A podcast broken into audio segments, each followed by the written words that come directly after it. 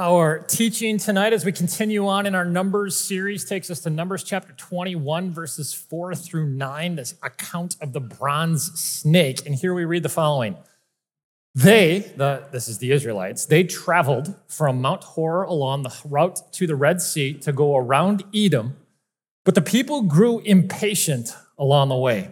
They spoke against God and against Moses and said, Why have you brought us up out of Egypt to die in the wilderness? There's no bread, there's no water, and we detest this miserable food. Then the Lord sent venomous snakes among them. They bit the people, and many Israelites died. The people came to Moses and said, We sinned when we spoke against the Lord and against you. Pray that the Lord will take the snakes away from us. So Moses prayed for the people. The Lord said to Moses, Make a snake and put it up on a pole. Anyone who is bitten can look at it and live. So Moses made a bronze snake and put it up on a pole. And then, when anyone was bitten by a snake and looked at the bronze snake, they lived. This is God's word. And this is a symbol that some of you might actually recognize. Um, you probably can associate like what a realm of life it belongs to. Does anybody know what the name of it is? Actually, shout it out if you know what it is. I did not hear it. It's called the caduceus, actually. Um, and it is a symbol that most of us associate with ambulances and hospitals and doctors and medicine and healing in general. But actually, it's often confused with something called the, I'd be really impressed if someone could get this one. It's called the rod of Asclepius. And Asclepius was the physician's son of the Greek god Apollo and it has come over the years to be associated as a symbol of healing that we still use today in the 21st century. And I've looked into different reasons for the etymology of why is that thing a symbol of healing. And I've heard all sorts of what I think are bogus explanations for what it might be. I mean, if you've read the Bible before and you're familiar with the Old Testament, you're familiar with the text that we just read, I mean, come on. Let's, let's be real here for a second. It's well documented in ancient societies that cultures borrowed mythology from other cultures. And you know who predates the Greeks by about a thousand years? Moses and the Israelites and Numbers chapter 21. I am 100% convinced that this symbol has some kind of etymological history attached to Numbers 21. What's going on in Numbers 21? The Israelites have now been wandering around in the wilderness for about 40 years. 40 years out of Egypt. They have been denied entrance for a variety of reasons into the promised land. Aaron actually died, their high priest died in the last chapter. Uh, we have a new generation of Israelites, but an old problem with the Israelites. The problem that we've been saying week after week is they have discontentment with life, distrust in their God given leaders, and disbelief in God's promises and it creates problems in your life. It still does today for God's people in the wilderness. This generation is arguably a little bit better, but you know what? I do want to say, after having just set made that point three straight weeks in a row, I do want to say maybe I'm not being fair enough to the Israelites, because actually, the way the narrative is set up, there is a legitimate question of whether or not the adversity and the unexpected problems that you face in the wilderness are, in fact, better and superior to the tyranny and oppression that we had back in Egypt. I mean, it is kind of an open question. It's not a slam dunk answer. It is better, it is better, but it's not completely black and white. One of the thing, ways that I would describe that is the time in the wilderness, because of the uncertainty, because of the unknown obstacles, it's a little bit like moving out of enslavement in Egypt and, and, and moving into the wilderness is a little bit like addiction recovery in the sense that the moment you decide, I'm rock bottom, I'm done with my addiction, whatever the substance is, whether it's drugs or alcohol or gambling or sex or whatever it is, you don't immediately move. When you say, I'm done, you don't immediately move from enslavement to promised land. You know, and everything's perfect from that point on in order to get from enslavement to promised land, you have to voluntarily go through a wilderness. You have to go on a journey that is filled with withdrawals, and it is an uphill slog every step of the way, right? So there is a, the question of whether or not it's even worth it to venture out in the wilderness, and it always is, but it's not easy. That's the thing is the wilderness of life is never actually easy. And furthermore, what we also learn is, and the Israelites are learning this, the wilderness is like a little slice of hell at times. And yet, because it's a slice of hell, hell can always get worse. The bottom can always drop further. And when you lose your faith in the wilderness, all the problems that you were experiencing actually get far worse. The Israelites are, are figuring that out right now. Again, I said this generation is arguably a little improved from their parents. Nonetheless, the same old complaint and grumbling that they learned from their parents is back again. Remember what it was? This is bad food. This just isn't this miraculous cuisine that you're serving us every day. It's been like 40 years. We're about done with this. And they say, they spoke against God and against Moses. Why have you brought us up out of Egypt to die in the wilderness? There's no bread, there's no water. We detest this miserable food. To be clear, the miserable food that they detest is this stuff called manna. It is, so far as we can tell, sort of like a sweet resin that accumulates every day on the ground and on some plants. Um, and it is uh, prepped and baked in a variety of different ways by the Israelites. But the main point for us is that it is miraculous, it is there every day, and it sustains their lives. For them to say, we don't have any water and we don't have any food, is like when you and I look into the closet and say, I don't have anything to wear. Like nonsense. You might not like what you got to wear. You might be getting a little bored of the things that you have to wear, but the idea that you don't have anything to wear is complete and utter nonsense and delusion. You've got plenty to get dressed and go out and take care of what actually is important in life. And the Israelites do too. And one of the lessons that we learn herein then is that grumbling is so pervasive amongst human beings that you can literally drop us down into the middle of paradise and we will find something to complain about. And I know that's true because it's happened. It happened to our ancestors, Adam and Eve. And they had, you know, there's no sickness, there's no death, there's no pain or suffering in any way. There's like literally one little command that they have, which is don't eat from that relatively attractive tree in the middle of the garden. And what does the serpent come along and do? He says, See, that's, that's not good enough. You deserve better. You should have access. That's probably the best tree. You don't know. That's probably the best tree. And God is trying to take away the thing in life that you need in order to actually be happy. You know what that is? It's lies, it's venom. When serpents attack you, they don't maul you and you die by bloodshed. That's what bears and lions and sharks do. What poisonous serpents do is they inject something into you that becomes an unquenchable, insatiable appetite and fire. Some people will look at this text. A lot of modern readers will look at this text one time and say that's completely unjust. The punishment doesn't fit the crime. The punishment of poisonous snakes coming after people who are all they're doing, the crime is they're just grumbling. Scholars of the Bible who have read this hundreds and hundreds of times, you know what they'll tell you? They'll say it is completely apropos because God is telling the Israelites what is going on with you spiritually right now. See, what's happening physically with snake bites and venom and the internal unquenchable fire and fever that you're facing, that is exactly what's happening with you with your discontentment and your grumbling. There's an extraordinarily practical insight in this for God's people. If you're a Christian, you get an insight here that I honestly don't think the rest of the like the secular world has total access to. It's that the nature of human fallenness, the nature of sin, it makes you never satisfied. It's never, this life is never quite good enough. You always can find something wrong, and you're living with this semi inaccurate feeling of injustice in life. And so the Israelites, they are a grumbling.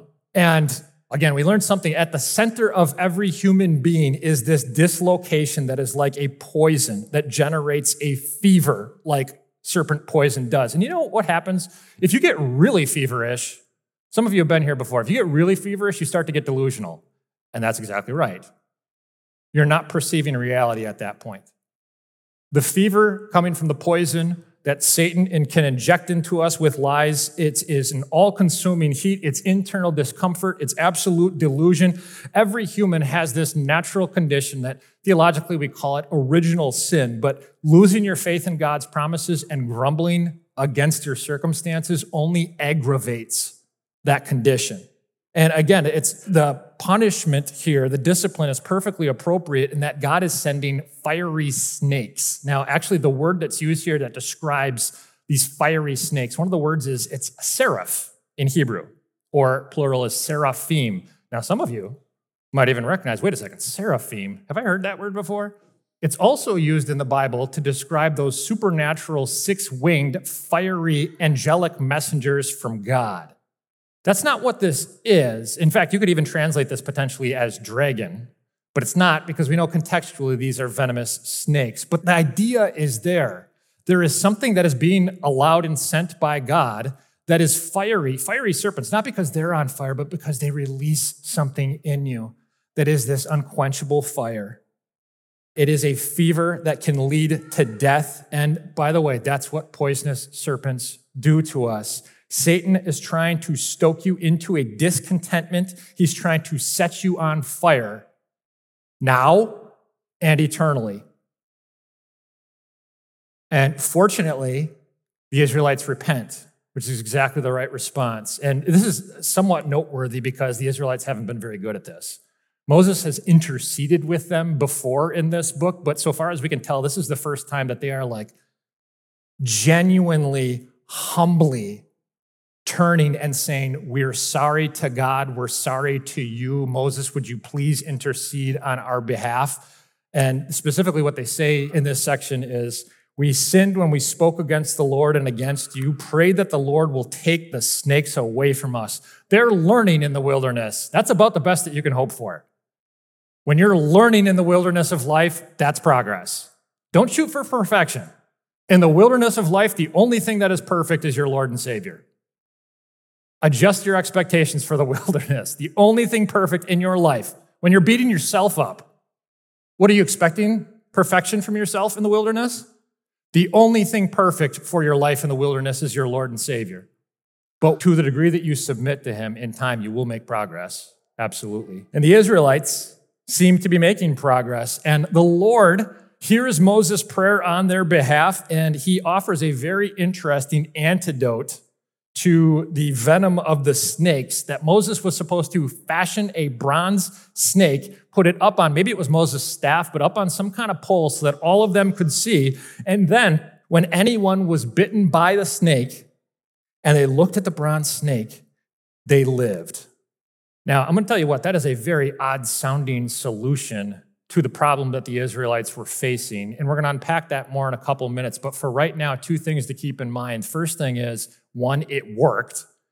And number two, this is what scholars of the Bible refer to as a type of Christ. Have you ever heard that term before? Typology is Old Testament symbols given by God placed in these narratives that only find their fulfillment when you read through the rest of the Bible, and they are foreshadowings of what the coming Messiah was going to come and do.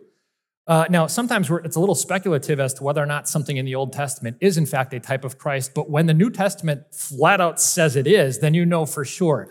And what did we read in our first lesson just a couple minutes ago? Jesus said, Just as Moses lifted up the snake in the wilderness, so the Son of Man must be lifted up, that everyone who believes may have eternal life in him.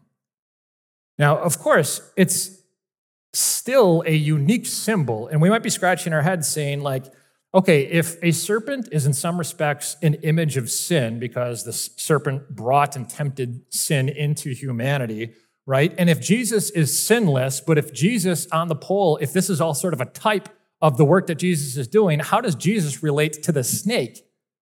And the only way I can explain that, or the best way that I can explain that, is use what the Apostle Paul says in 2 Corinthians 5. This is the best explanation. God made him who had no sin, that's Jesus, to be sin for us, so that in him we might become the righteousness of God. You know what that passage doesn't say? It doesn't say Jesus became sinful. If Jesus was sinful, he never would have gone, he would have been way too selfish to go to the cross to die for everybody else's sins. If Jesus was sinful while he was on the cross, he wouldn't say things like, Father, forgive them, they don't know what they're doing. He wouldn't be that, that, that thoughtless and sacrificial. It doesn't say Jesus became sinful, it says Jesus became sin. What that means is he took on the legal status of guilt, the legal status of sin. God treated him as though he was injected with all of the poison of sin that you and I have in our lives. And the moment we lift our eyes and look to him for a solution, he releases his righteousness as medicine that cures all of our woes, makes us alive, makes us alive again. All our sins are placed on him as he accepted a fever as hot as hell in our place because he loved us and wanted to give us eternal life. Anyone who raises their eyes, anyone who recognizes what Jesus did on that cross, will be healed and will live forever. What does it all mean? I got three quick application points for you. First one's very quick Is your bread enough?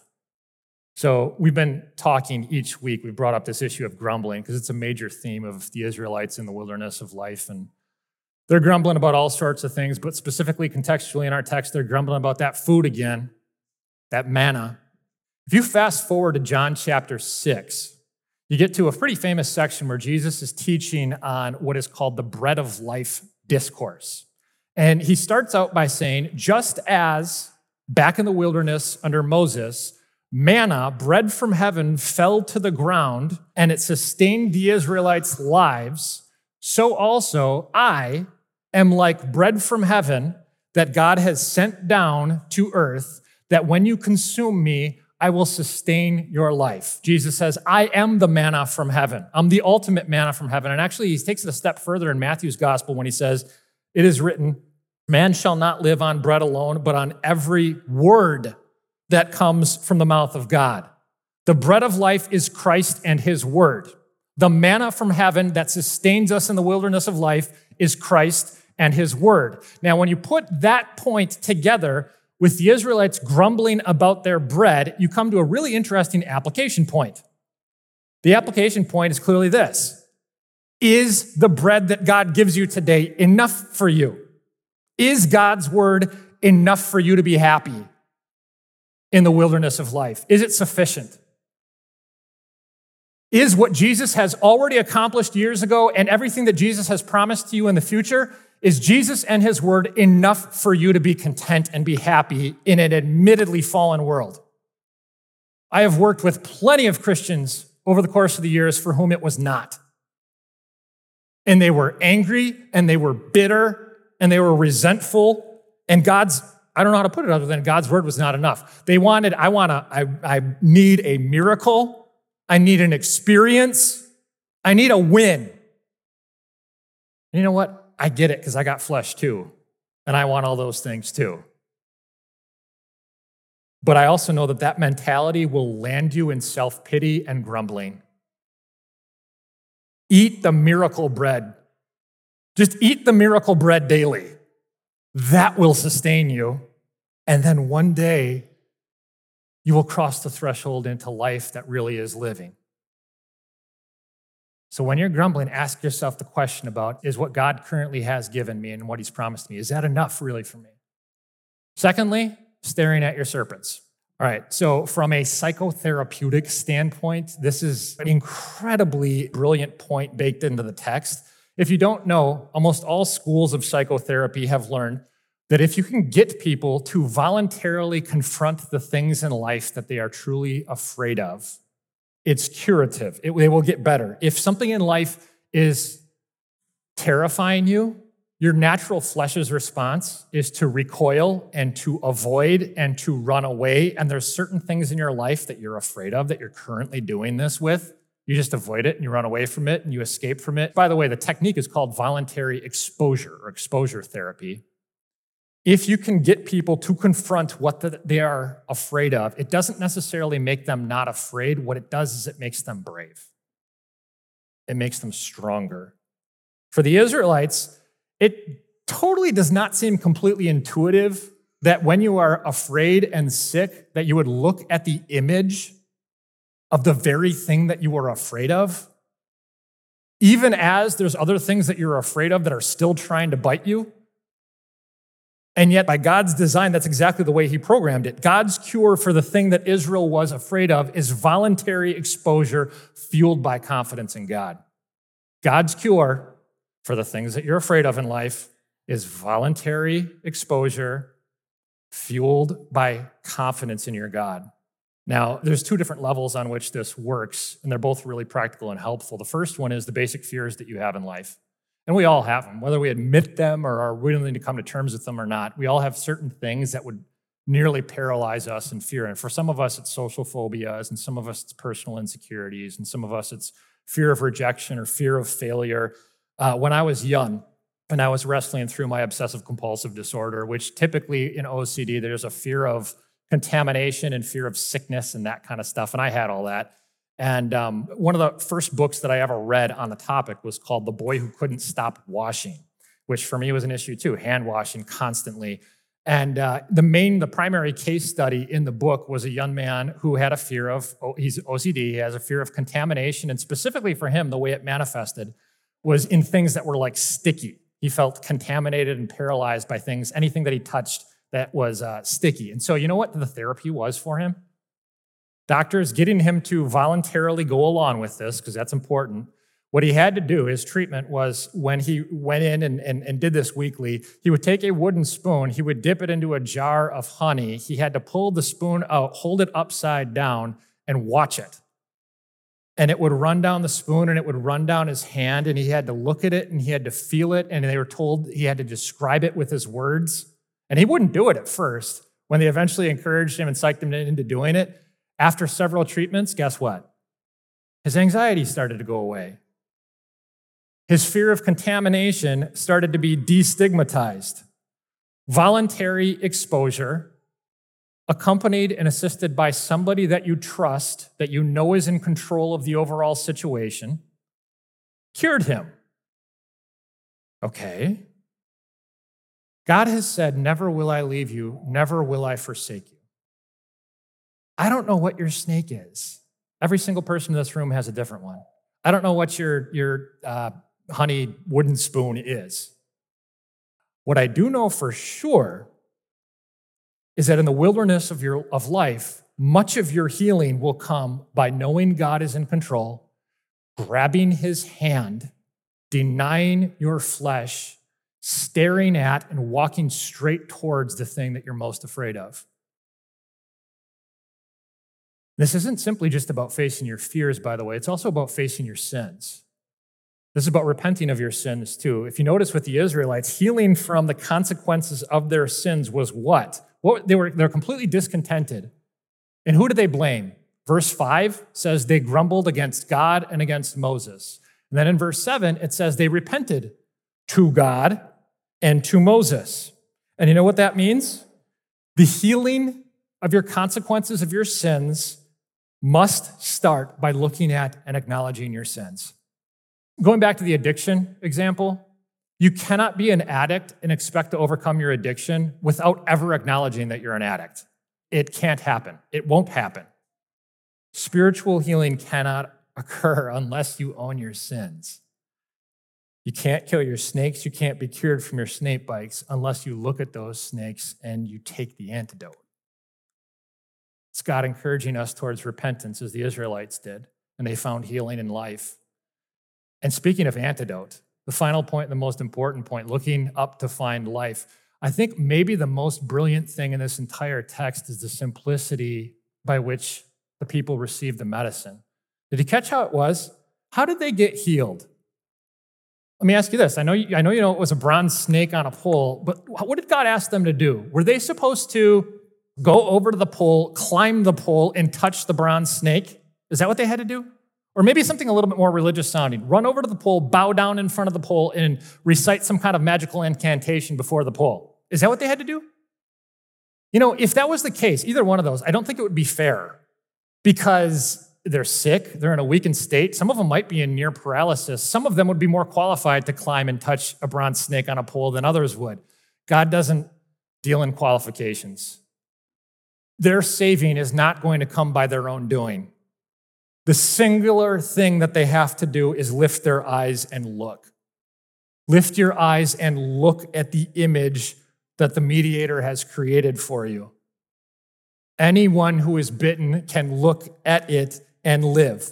And this is the exact same way that you and I get healed from our sins.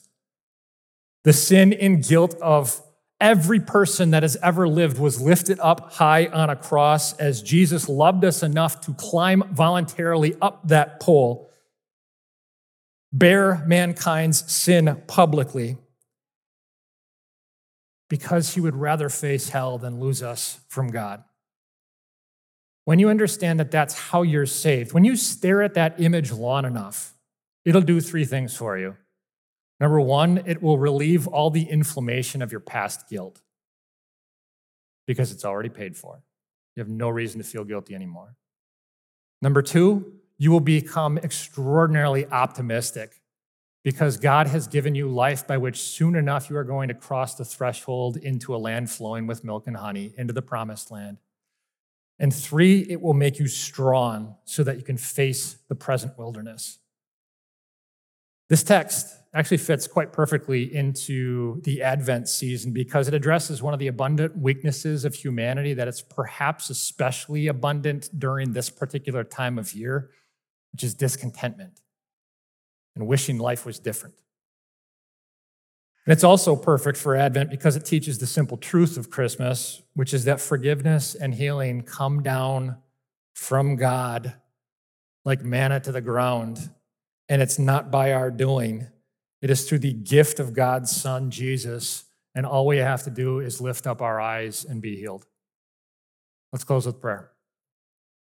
Lord Jesus, many of us are struggling right now with some sadness and some temptation for grumbling and just deep down inside some discontentment.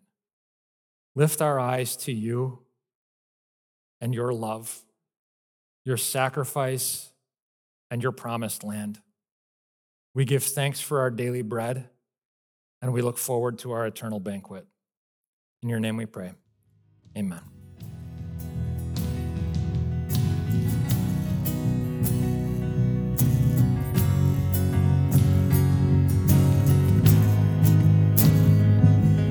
This message was a production of St. Marcus Lutheran Church.